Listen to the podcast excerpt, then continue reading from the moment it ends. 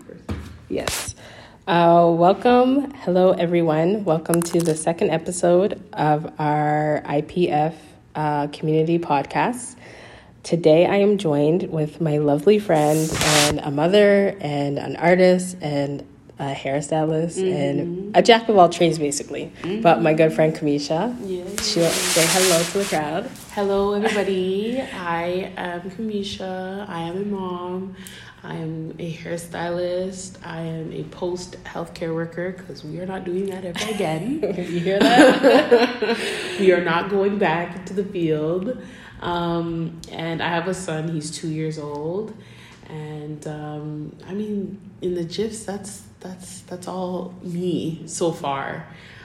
We'll probably get it more into that because if you can do the math on 2 years old, then you will obviously know that I was pregnant at the beginning of the pandemic, and my pregnancy expanded throughout. So yeah, we'll talk more about that. Definitely. And that is exactly why we are here. So we are here to talk about our topic of the day today is actually how our mental health was affected.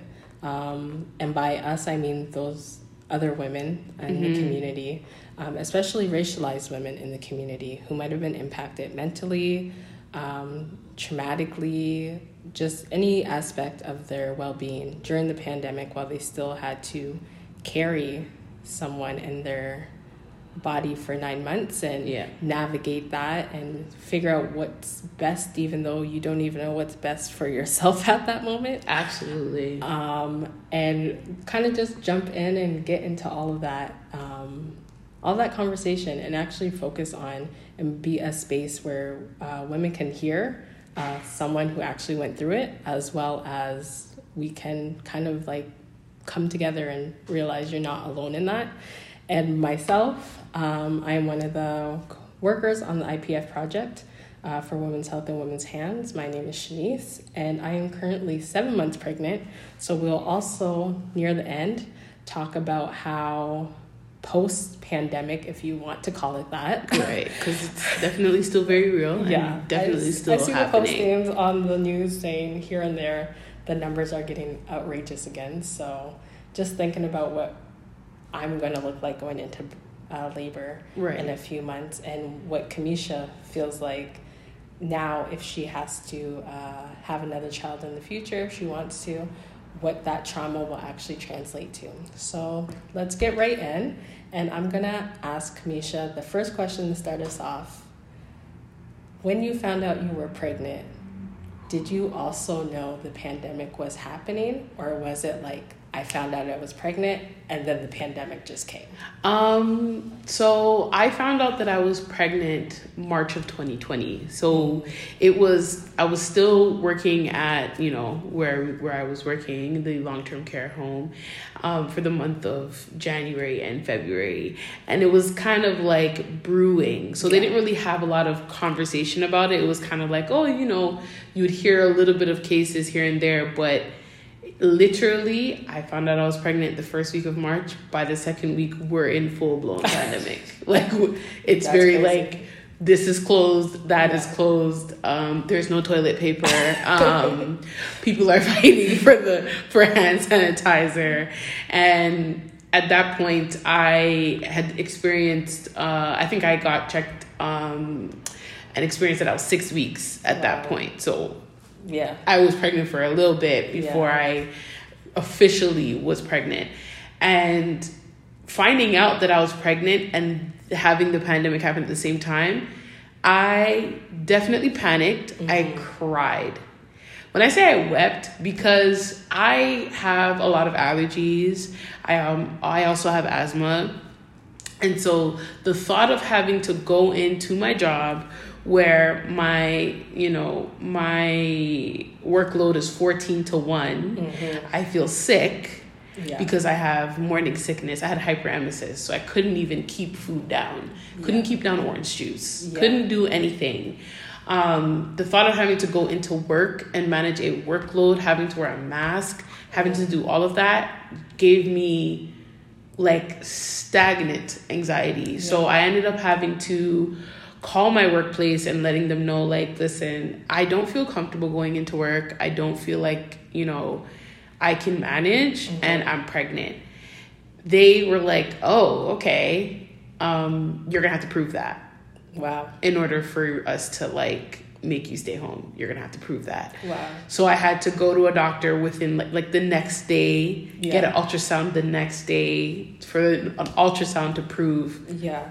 I didn't just pull this out of nowhere because I heard a pandemic. Can we just take a moment to talk and make a moment for that? That yeah. Kamisha, who was working frontline, yep. also pregnant and trying to do what she tried to, like, force herself or apply herself to still show up for work, went to her healthcare provider to bring, like, proof of what she was going through, yep. as a frontline worker. Yep. Like, I think another part of this story that is really amazing is that she tried to, like, still show up. Her yeah. diligence as a frontline worker, yeah. to not leave her 14 residents that she had to take care of, especially by themselves. Especially, right?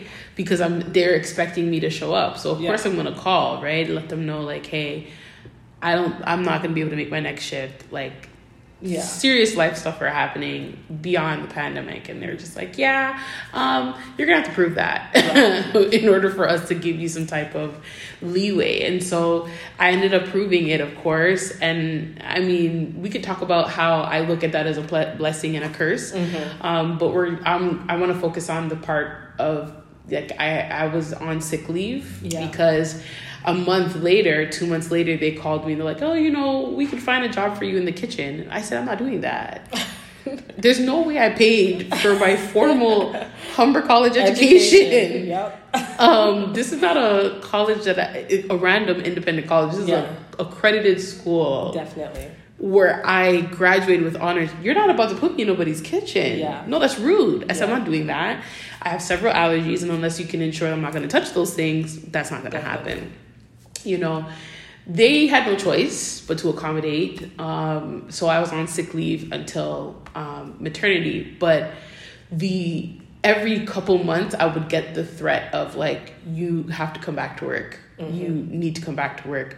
We're going to find something for you to do. And I'm going to be honest with you. Every single time that I got one of those emails or one of those calls saying, oh, we're going to find a shift for you in July. We're mm-hmm. going to find a shift for you in August, would literally put me into a panic attack, like literal crying, literal wow. heaving, yeah. unable to catch my breath. And at some point, I got a doctor's note that basically said, you guys cannot ensure her safety. Mm-hmm. You don't know what this pandemic is looking like. You don't know how it affects somebody who's asthmatic and pregnant. Yeah. You cannot send her back to work. Yeah. You have to give her sick leave. And I got that in August. Yeah. And so I was on sick leave until my maternity. My son was born December 12th, 2020. Throughout that time, I attended all of my appointments by myself. Yeah. I wasn't allowed to take video, but I've had a few healthcare staff when I did my ultrasounds that allowed for me to FaceTime so that his father can also so be able to see. Yeah, like most of them were accommodating, but I don't think it was policy. Yeah. So a lot of them were just like, yeah, we don't do this. Mm-hmm. But I've also expressed to them, like, you know, I'm a healthcare worker, and they're like, yeah. You know, creed's honor kind of thing. Yeah. We'll let you do it. And that was helpful. Now, I'm going to speed up to my labor. Mm-hmm. Before we get in that, can I ask a quick question? Yes. Just for the audience who's listening. Because I think one thing that racialized people suffered throughout the pandemics, from at least what we found in this project, is not knowing how their underlying conditions kind of map with COVID-19 itself. Oh, for sure. So when you found out you were pregnant, already knowing your pre-existing conditions such as asthma, right? Was there any panic on the idea of potentially catching COVID? Oh, yes. As well as having asthma and seeing how that all would map out while being pregnant, yes. while going through hyperemesis. Oh, yes. Yeah. All of those things. Mind you, I never left my house for 4 months. Yeah. If it wasn't for an appointment, I never left my house. Yeah. When people would visit, I would have, like, extra PPE from, like, yeah. when I did nursing, and PPE from when I did PSW, yeah, you put that on. You're putting the scrubs on, yeah, you're putting the thing on your shoes, yeah, the mask, the whole thing. So I didn't get a lot of family visits. Mm-hmm. My mother-in-law lived in the same building. She was willing to work with the criteria that I gave her. Yeah. My father-in-law also was willing to work with those parameters. My mother was willing to work with yeah, those parameters. Like, other family members were not. Yeah. They were just like, we're not doing all of that. Yeah. I'm like, listen, you're going to have to quarantine for at least 4 days before you come to my house. And they're like, yeah, we're not. Yeah. I'll let you know. None of the people showed up. So... which is kind of understandable, but at the same time, it's right, your experience and you're trying to protect yeah, something that is in you. But you, like I said earlier, we don't know how to protect ourselves from COVID without knowing what COVID is ourselves, right? Exactly. So we're doing the best we can with the information that was bombarded with us yeah, on the news, with healthcare systems like being jam-packed. So even if something was to come up, where would you go in a due diligent time exactly, to support you and your future child? Where you're not sitting in a waiting room for 14 hours, yeah, further exposing yourself. Yeah. If you go there and that's not the case, yeah, your mind is racing because, okay, if I go here, they tell me, oh, it's just a common cold. But I've been sitting in there yeah, for 10 hours. Wow. Samantha's coughing up a lung. Yes. John is like, can't taste for nothing. And is fighting for air. Yeah. I'd rather not. And so, yeah, I was alone at home a lot. I started vlogging. So I did start my vlogging channel because of that. Mm-hmm. And there's one video that I put up where I was talking about, I'm not a person to cry on the internet, but I cried in that video because yeah, the thought of having to go back to work was just like, absolutely not. Yeah. You know what I mean? That was terrifying. So my labor was 3 days. I labored for 3 days. Was this at home or at the hospital? I labored at home for about a day and a half. Mm-hmm. And then, or more than a day and a half, about 2 days. I'll call it 2 days because I went to the birthing center at like 11 p.m. Oh, okay. And I couldn't get past 4 centimeters. And they ended up having to burst my water. And oh, so okay, he had Marconia. Yeah. So I would have to go to the hospital, which is what I did not want. Yeah.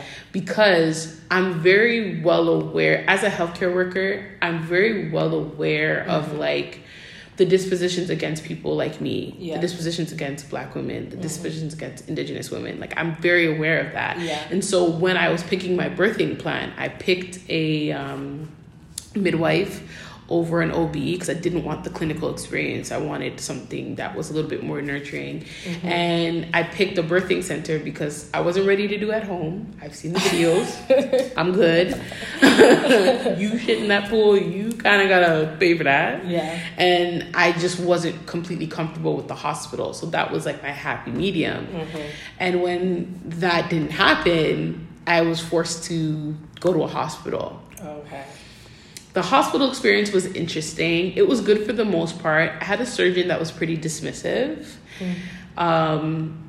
She was trying to get rid of my midwife because I know for a fact when you transfer into a hospital, you don't get to keep your midwife. Your midwife actually has to leave because it's yeah, a transfer of care. Oh, okay. But at the time, I basically, told the two surgeons, one of them that was on time, mm-hmm, I was explaining to him, like, listen, my midwife has to be here. This is my advocate. Mm-hmm. My fiance cannot advocate for me because yeah, his knowledge is not, you know what I mean? It's not there. It's not yeah, the same. And I cannot advocate for myself, even though I have the verbal capacity to do so, yeah, the vocabulary, the understanding. Yeah. I get it. However, in this state where I'm in extreme pain yes, and exhaustion. And labor, if you guys don't know, ooh, go check out a YouTube vlog. Also check out Kamisha's, which we will share her at the end, yes, YouTube name. But you will see what labor and delivery is like. And oh, you cannot talk or advocate as well as you could. Listen, any other day. You can have all the words in the world. That Midol and ginger ale diet will definitely make you forget some things. I was living off of Midol, crackers, and ginger ale for 2 days. So there was no way I was going to be able to speak for myself in terms yeah, of what I want. And if I can quickly ask, was your partner allowed to be in the room as well? Let's say you didn't have your midwife, but was there any restrictions on how many people were allowed in the room with you because of COVID still, or was there? There were. A leniency?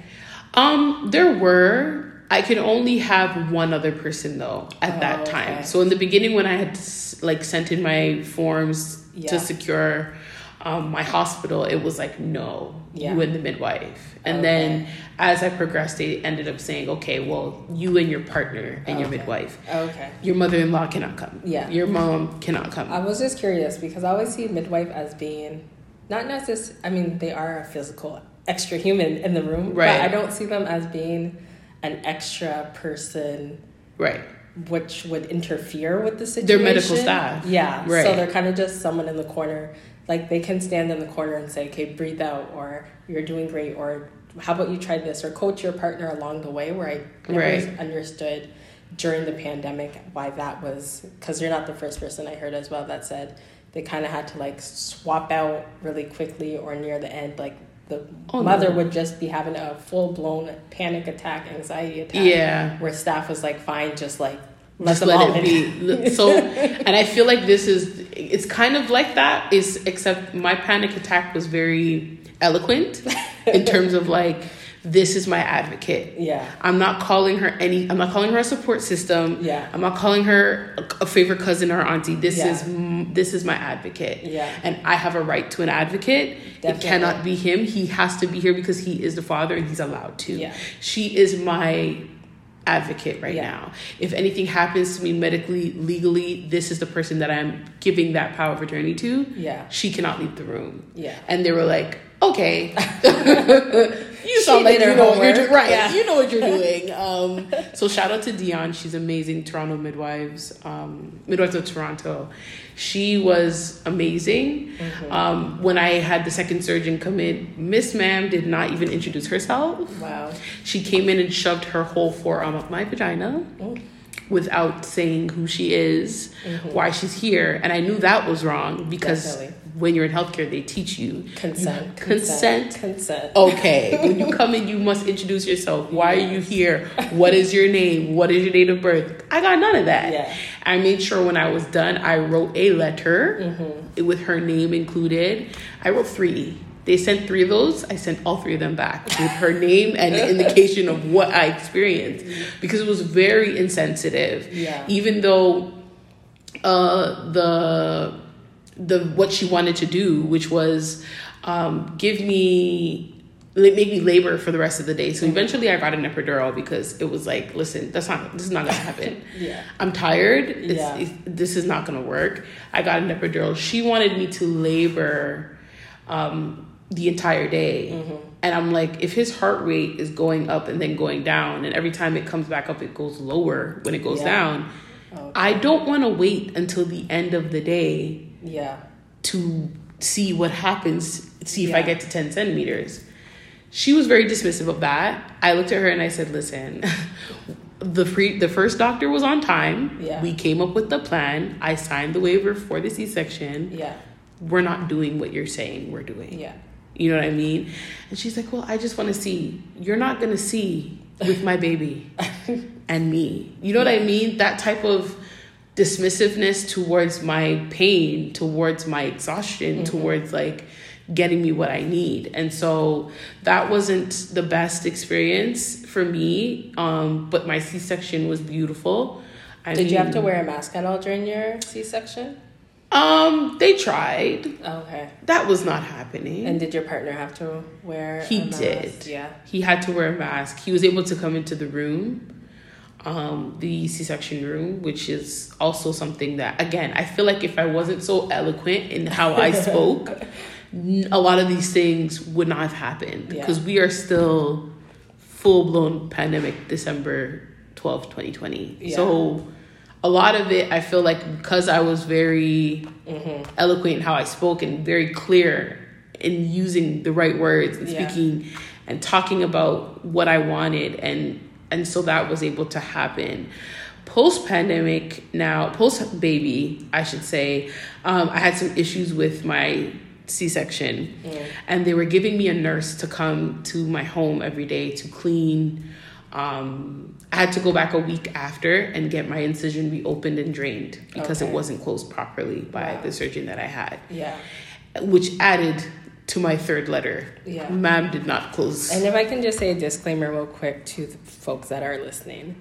In no way or form is this podcast belittling any nursing staff or for sure. doctors or whatever Absolutely healthcare not. Providers at right. all. We are simply just shining light to a racialized woman, Kamisha, who also happens to be a frontline worker prior to her delivery, her experience and what she went through and what she felt in that moment. But by no means are we saying, you know, trash everyone else that was part of this. No. It's just her experience. And there are many other women who feel like there could have been a different approach to the service that was given, whether there was a pandemic or not. So just want to throw that out there before we get into the furthermore of it. So recovery state. My recovery nurse out of my surgery was amazing. She was an amazing woman. My daytime nurse when I stayed for recovery was amazing. My nighttime nurse was not the best, but you know what I mean? It's nighttime. I'm not expecting her to be perfect. You gotta take the this. Lady next to me was screaming. She was doing what she could. But when I got home, my incision had to get reopened, drained. I had to, you know, have a nurse come in every day, take care of it. At some point, I would, after a week of my 6 weeks, I would have to leave my son to go to a clinic because of COVID, they couldn't continue to keep sending someone into my home. Yeah. They had to reserve that for people who could not leave their home. And because technically I could leave my home, even though I shouldn't be on my feet and can't bear weight, they're like, okay, you're going to have to go to a center, which was fine. I did the center for a few weeks. And then after a few weeks, I had to prove that I could do my own care. So for 3 weeks of my 6 weeks, I had to do my own wound care.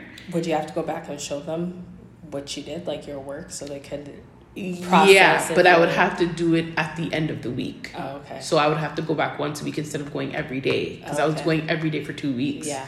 And then they're like, okay, we're going to trust you. Like, we're going to watch you do your wound care, do your irrigation, put your stuffing, take it out. Like, we're going to watch you do that. Yeah. I did it. They passed me. I said, yes. I'm really great at what I do. It was an interesting time for me after that.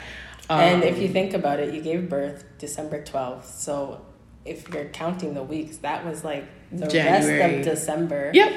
Going into the holidays, just trying to find time to like kind of recuperate with you're delivering a child and bringing life into this world, and then breastfeeding, the whole thing, extra madness to add within dealing with someone coming into the house again, not knowing, you know, not necessarily that they're not being safe while they're at other places, but you never know what you can bring into. They're going into multiple houses on their shift, right? So like, I feel like if I can say, and you can correct me if I'm wrong, but there was a lot of like just mental stress. Oh my goodness. All within those 6 weeks after December 12th. Listen, having to have the woman who came and did my care, she was amazing too. And she was down with the whole take the whole thing off. Yeah. The jacket, the shoes, the whole shebang. Not the quick, I'll keep my jacket on because I'm leaving soon. Oh no, Miss Ma'am was outside in the hallway in her socks. Her socks and her jacket hung on a bag outside of my house. Okay.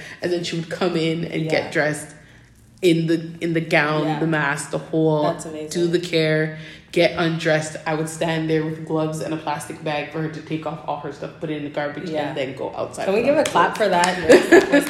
Because she really went above and beyond when she didn't. She did. Does have to, but you know, sometimes you just gotta. Some of them just want to, you know, quickly get in and get out, but she went above and beyond and didn't question that. So. And she pushed for me to contact Lynn and request for more for them to come in for an additional week. Like she pushed for it because she's like, yes, you don't have COVID, but you just had a baby. Yeah, you need them to come in. Definitely. You need me to come in. You need someone to come in. So she was amazing. But that was my labor. That was my labor time. Yeah. And now fast forward after that 6 weeks, we're kind of coming into out of the pandemic, but still like, oh, do we still want people around us or not? No. So what was that like now that you kind of recovered a little bit with your C-section? You have your baby who is probably going on a month now because of the 6 weeks, give or take, and kind of coming into where the pandemic is. Seems to be like peeking out, says the news outlets. We're not really sure. There were talks, but nothing was ever significant because the numbers were raising. Yeah, but I know we talked earlier before we started this podcast that obviously when you have a baby, you have your 1 week appointment. I think you have your 2 week appointment, and then you have your month old appointment. If I'm not mistaken, I had my son 5 years ago, so mind with me. But yes. In that time, that's when kind of like the vaccination was like drilled into the community that you have to get it or you cannot receive healthcare in any capacity. Yeah. Or they have to visually see you through a laptop screen or on your phone, which doesn't really do anything if you're physically going through something like eternally in your body. Yeah. But needless to say, you had a newborn and now the vaccination is coming up.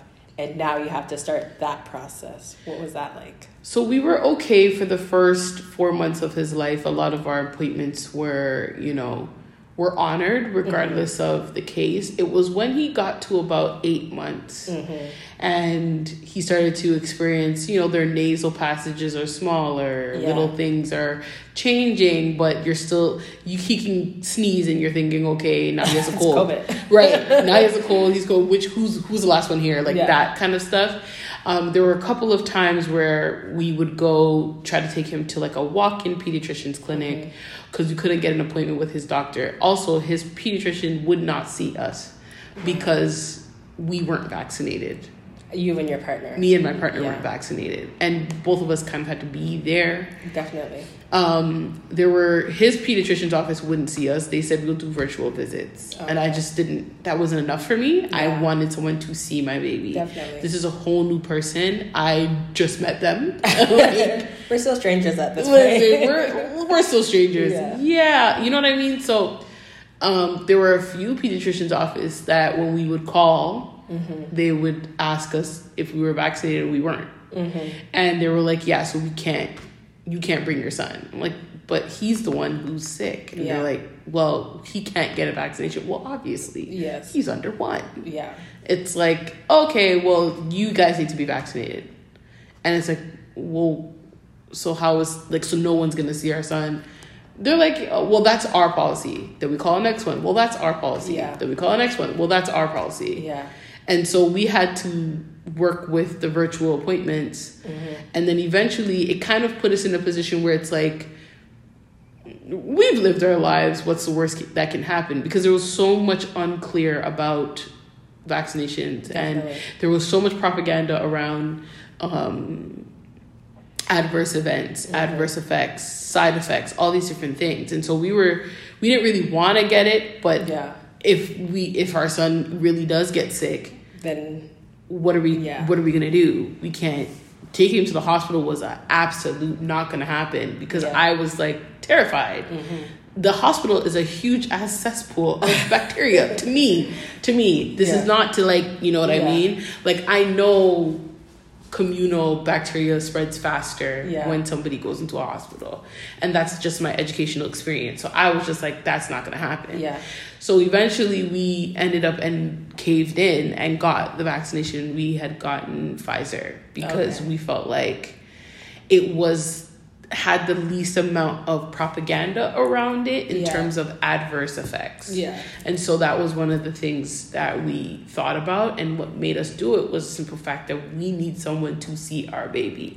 Whether I'm realistic in like him being sick or not, I needed my mind to be at ease. And if I have to take something that even if I'm afraid it's going to harm me, I'm going to take it because I don't necessarily... He just got here. I've been here a whole 28 years. If something's supposed to happen, it would have happened already. He still has not even a whole 365. So... That makes sense. So that was the choice that we were forced with at the time because... the constant pediatrician clinics refusals was just too much. Yeah. And I mean, I was at home, I was on maternity, but my mental health definitely suffered a lot.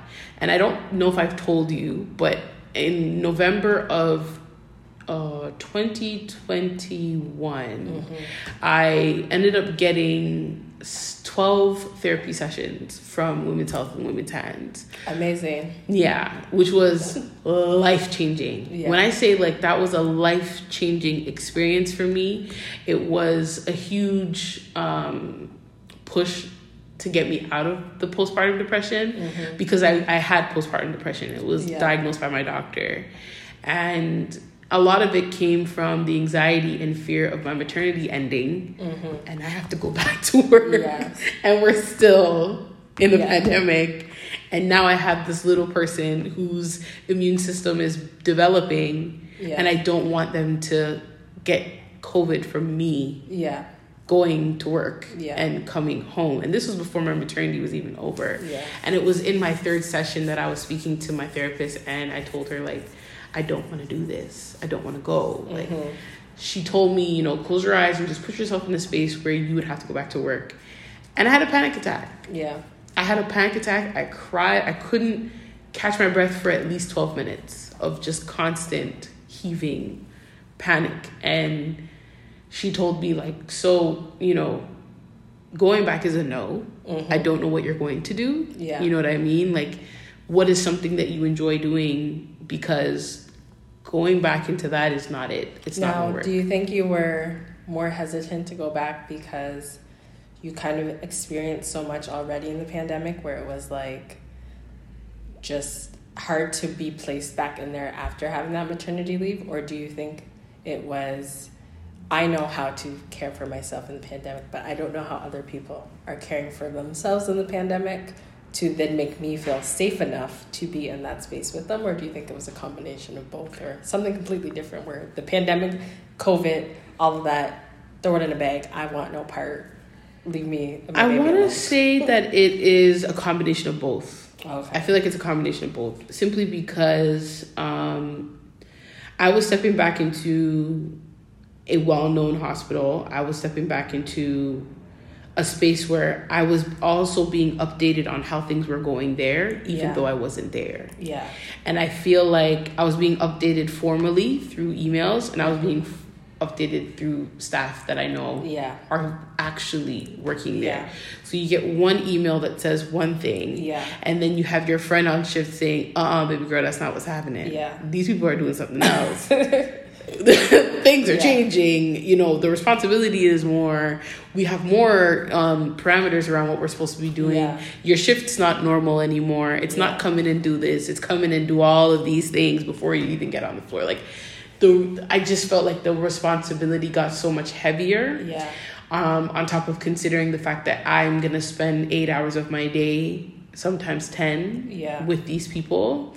Their families, because at that time they were letting families visit. Yeah. So there were too many factors. Definitely. Because now it's not just the client and the patient. Yeah. I'm dealing with the patient, they children, they grandchildren, like everybody coming. And then 10 hours on the shift, but when you go home, you have to shower, you have to decontaminate yourself. You have to make sure, like, the space around you is clean. And I don't know for you, but for myself, when I would come home from work, I was literally, like, Lysoling, Cloroxing, cleaning, like, everything, even though I knew I cleaned already and I was clean, but I still was like, you know, before dinner even starts, I have to do this again. And by that time it was 7, and before you know it, it was bedtime and up again for 7 o'clock in the morning. So to show up for my 7 to 3. Yeah. So I'm getting up to then 5. Be overwhelmed again with the next day.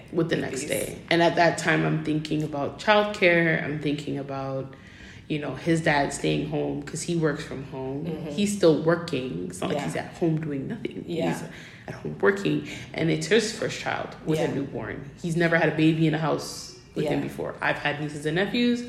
I could function. Yeah. He cannot. And so just having to manage all of those things, it just, the thought of it weighed on me so much. Yeah. It was an absolute not going to happen.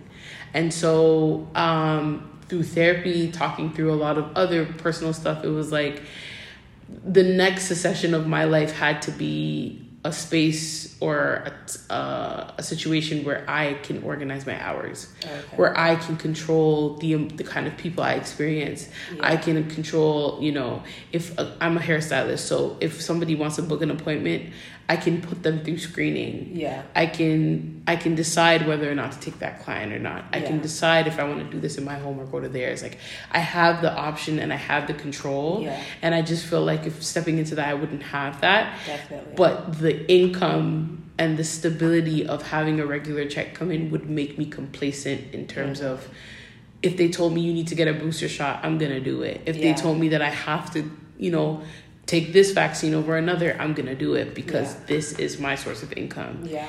I did not want to get stuck into that state. Yeah. I did not want to get comfortable with mediocrity. I didn't want to get stuck in the space of, okay, I know this check is coming, so I'm going to just do this. Yeah. I didn't think it would have made me a better healthcare worker either. Mm-hmm. And I don't think it would have made me a better mom. And I just did not want to. I felt like this is the harder way, but the chances of growth were exponential, as opposed to we're just going to stay here. Yeah. Do you know what I mean? You're gambling on something, but the question that I always ask and always try to be mindful of myself as well, even now, is it worth gambling what potentially could happen over my mental health? Mm-hmm. And my mental health cannot take another impact. Mm-mm. With what happened in COVID, and that's another episode for another time, but dealing with something and being able to validate and vocalize what you're going through, like Kamisha said, she went and got the therapy. She realized that something's not right, and it's not even as she mentioned, and correct me again if I'm wrong, but not postpartum because she has a new baby and she doesn't love the baby, but postpartum as in so much has happened back to back where I didn't have time to even breathe and take in my reality as it is happening. Right? So there's different forms of postpartum as well, where it's not just I can't look at my baby and they're making me sad, but postpartum as in your life just shifted, and understanding how you got from A to B so quickly and a blink of an eye is also a way that postpartum depression can see. And you don't want to make the wrong decision. Yeah. That's going to affect this new person. Yeah. That you don't want the consequences of your choices to ruin this person. Yeah. It's no longer you picking Big Macs or a Caesar salad. Do we make it a large fries or a medium? We're actually deciding real health, real life choices, where we live, what school they're going to go to, religion aspects, even picking their name sometimes is a whole other stress, because you're thing. What will their life look like if I name them this over this? There's just a lot of things that go into it. But if we can shift gears a little bit, because you mentioned, getting vaccinated after having your son and feeling a little bit pressured, the only way I can make a good health path for the future is if I do this. Looking back now, and with what the media was putting out or what the news was saying or blogs or wherever you were getting your information from, did you have any concerns about future pregnancies getting, and was Pfizer enough of a conversation where that thought didn't come into play because of the residual effects that it might have? Or do you still feel we don't know until that time happens? I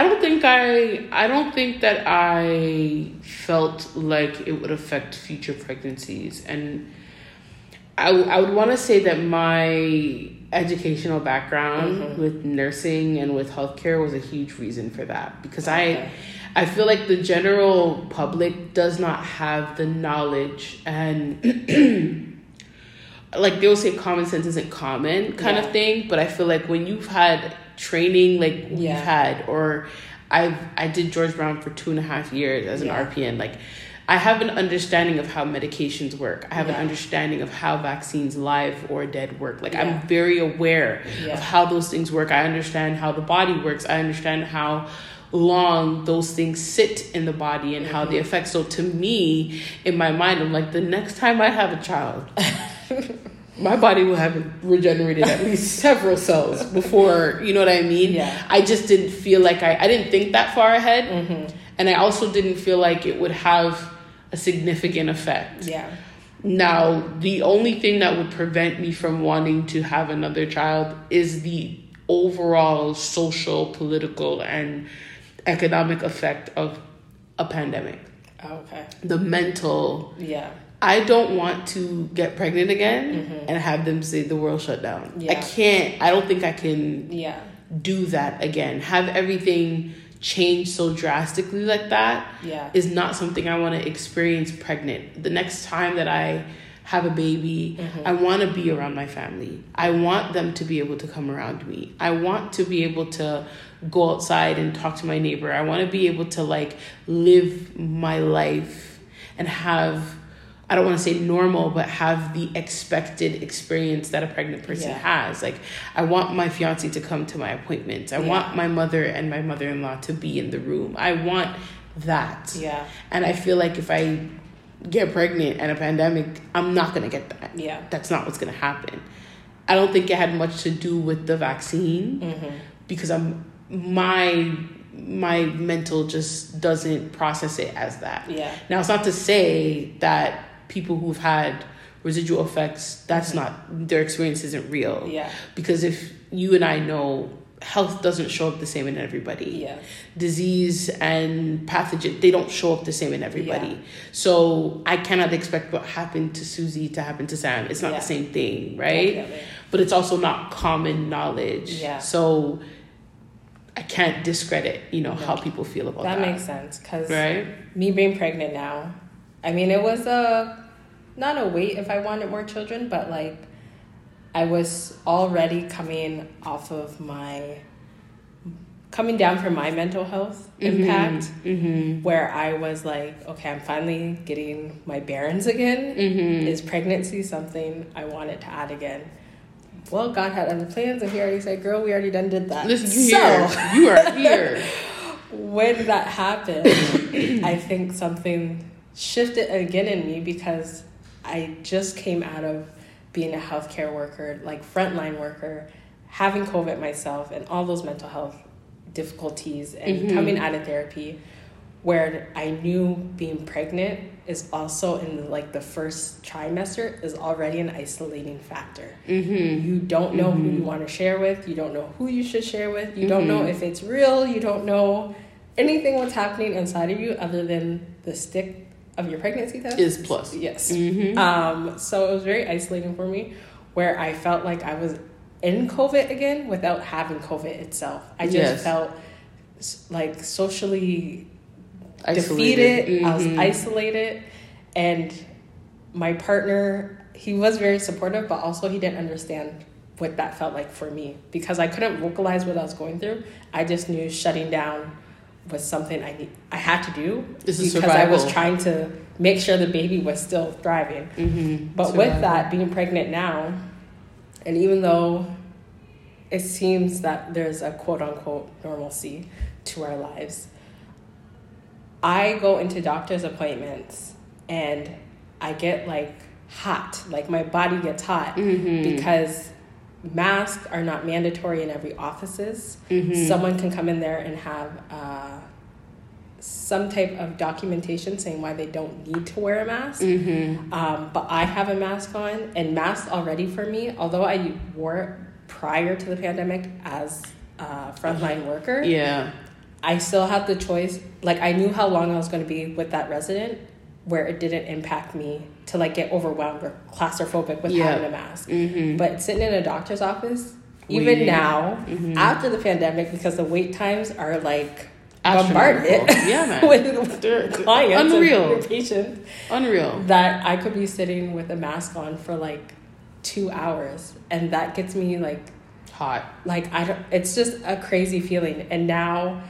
you know, I've heard women say that they've tested positive actually as they're getting labor, where then their whole labor plan shifts. Mm-hmm. And I don't want to think negative, but one thing that also Kamisha shared earlier is you have to have a delivery plan, mm-hmm. a labor plan, mm-hmm. that your midwife, your OP, your doula, whatever the case may be, walks through with you prior to the weeks coming up where you actually give birth. And that can change like that. Mm-hmm. So not knowing the possibilities, but also knowing what could happen, brings a lot of anxiety to me while being pregnant now, where I kind of don't leave my house, or I attempt to leave my house, but then I'm like, I don't think so. Or I look outside, I'm like, there's like too many people. Or I'll go out somewhere and see that there's too many people and like turn back and come home. Like, it's just a lot, where most of my shopping that I've done for my baby has been online, where when I was pregnant 5 years ago with my son, I was in the stores. Mm-hmm. I wanted to like do my registry and click and do all that stuff. All the fun stuff that I experienced with my son, I felt like I missed out this time around with just having those back thoughts. So to throw it back to Kamisha, do you think everything that you've been through, all of the mental health obstacles that you had to overcome, will that still be in the back of your head come the future, even if there isn't a pandemic, just because of those experiences? Or do you think, you know, that was that, this will be this? In short form, yes. Yes, definitely. I still experience like post anxiety when it comes to crowds, overwhelming spaces, overwhelming amounts of people. Yeah. That tickling your throat cough, the rubbing of the hands on your nose. Yeah. So people have like nervous tics where they do that, yeah. or the people standing, you're punching in your ATM, like your debit card, and they're like right there breathing on the back of your neck. Ooh. And you have to be respectful because it might be an older person, but you just turn back and give that look like, ooh, girl, we still have COVID. Disclaimer, I do not promote violence, but I'm gonna tell you one thing. I went to Staples and I was checking out, and this lady was literally so close to me. I turned to her and said, ma'am, unless you're going to pay for this, I will throat check you if you step any closer to me. Because why are you so close? Yeah. Miss Matt, you want to put your card in?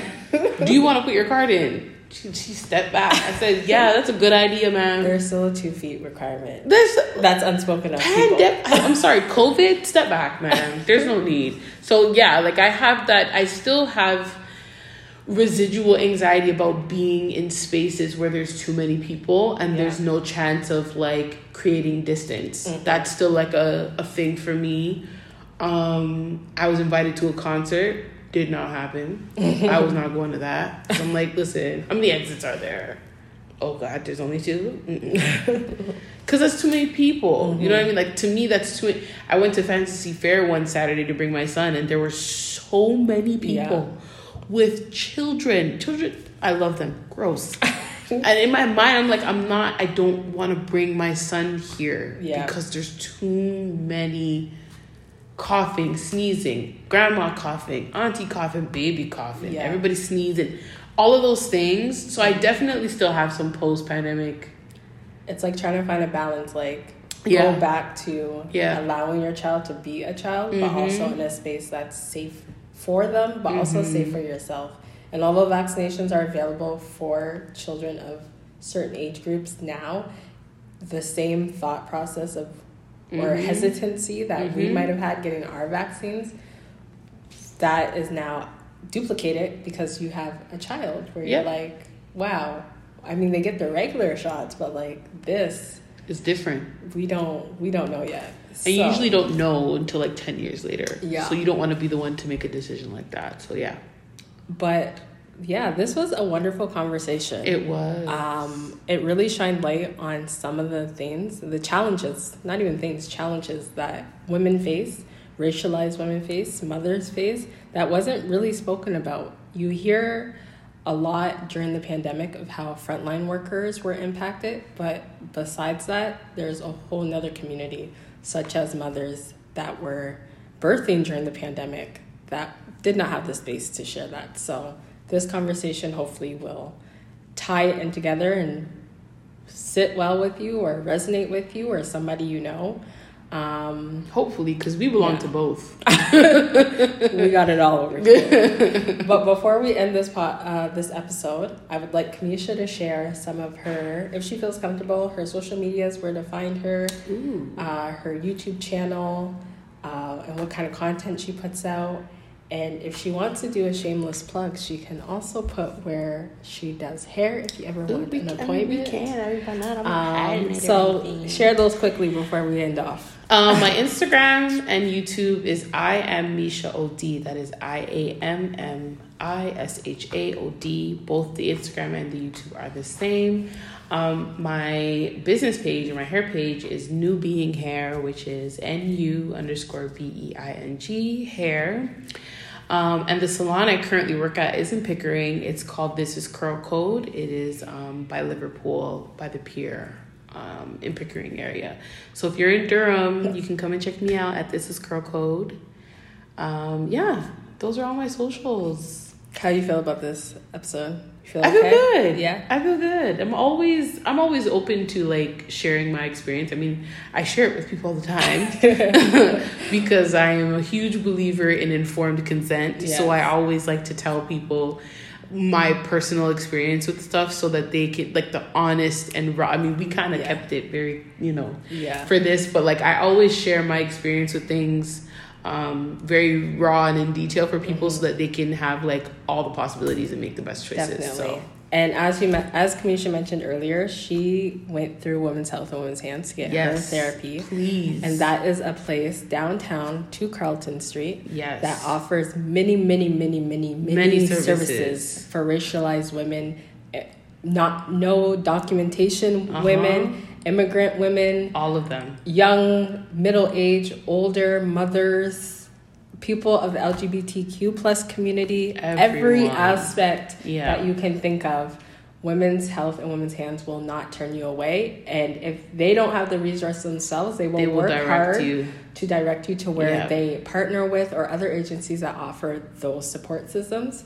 Like I said, this is the IPF community podcast. So our project is working on and putting out information to make sure that women in the racialized communities understand that there is a part at Women's Health and Women's Hands that understand what happened, where they came from, all of their struggles or mental health overlays that they had to go through during the pandemic, and be that space for them to come together. Absolutely. So I hope you enjoyed this podcast episode. Look out for the other episode. There should be a few more. I won't share those topics, as keep a little surprise with it, right?